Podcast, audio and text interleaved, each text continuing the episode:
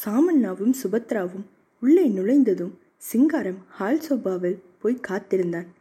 கோமல விலாஸ் போவதற்கு சாமண்ணா கார் அனுப்புவான் என்று எதிர்பார்த்து கொண்டிருந்தான். சிறிது நேரத்தில் ஒரு சிப்பந்தி பெரிய வெள்ளித்தட்டில் சீமை பாட்டில் ஒன்றை வைத்து உள்ளே போய்க் கொண்டிருந்தான். அண்ணன் குடிப்பாரோ?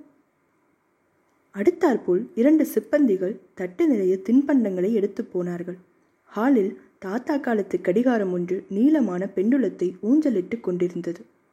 சாமண்ணா இருந்த அரைக்கதவு திறக்கும் போதெல்லாம் கேசிடேயின் சங்கீதம் விட்டுவிட்டு ஒழித்தது நிமிடமுள் இருபது முறை கடிகார முகத்தை சுற்றும் வரை காத்திருந்தான்.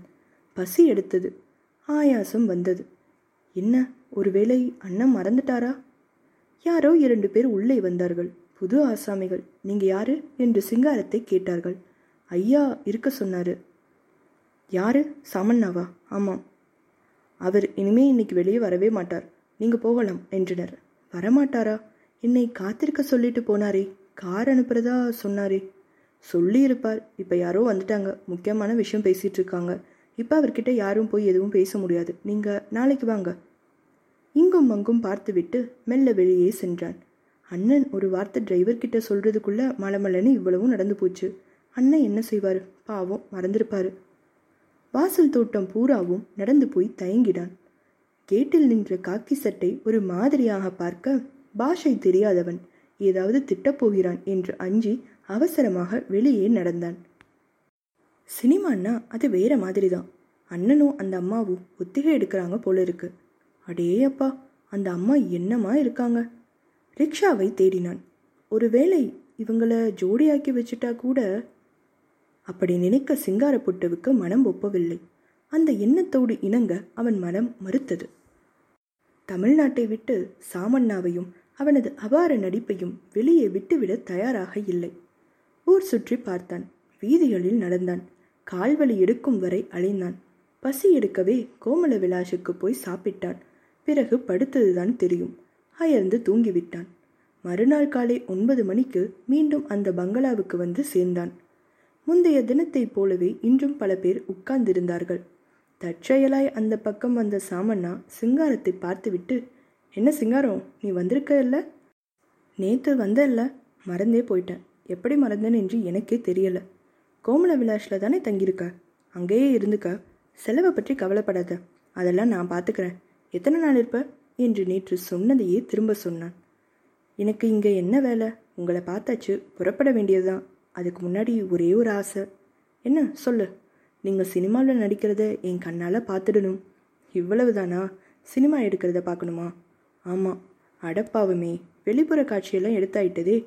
நாளைக்கு மறுபடியும் காட்டுக்குள்ளே போய் எடுக்க போகிறாங்க அதுதான் கடைசி.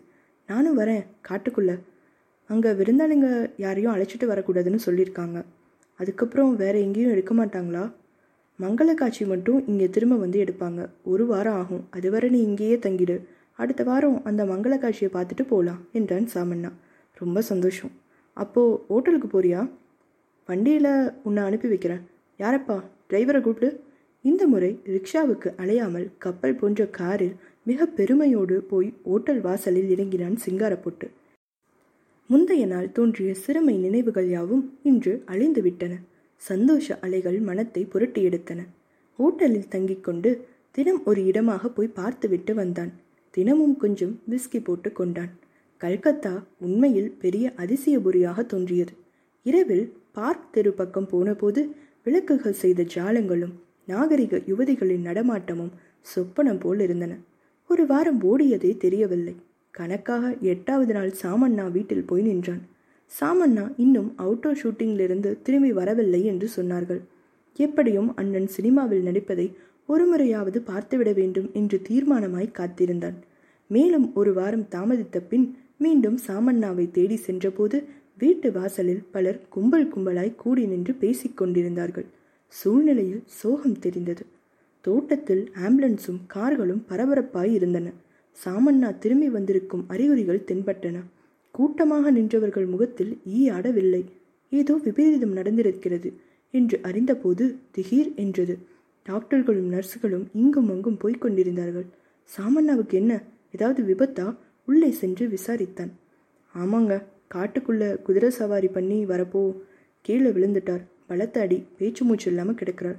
ஐயோ உயிருக்கு ஒன்றும் ஆபத்தில்லையே. காலில் அடின்னு சொன்னாங்க. சாதாரண அடிதானே?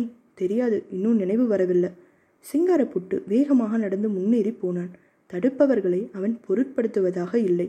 அப்படி ஒரு பாச வெறி அவனிடம் கிளைத்திருந்தது.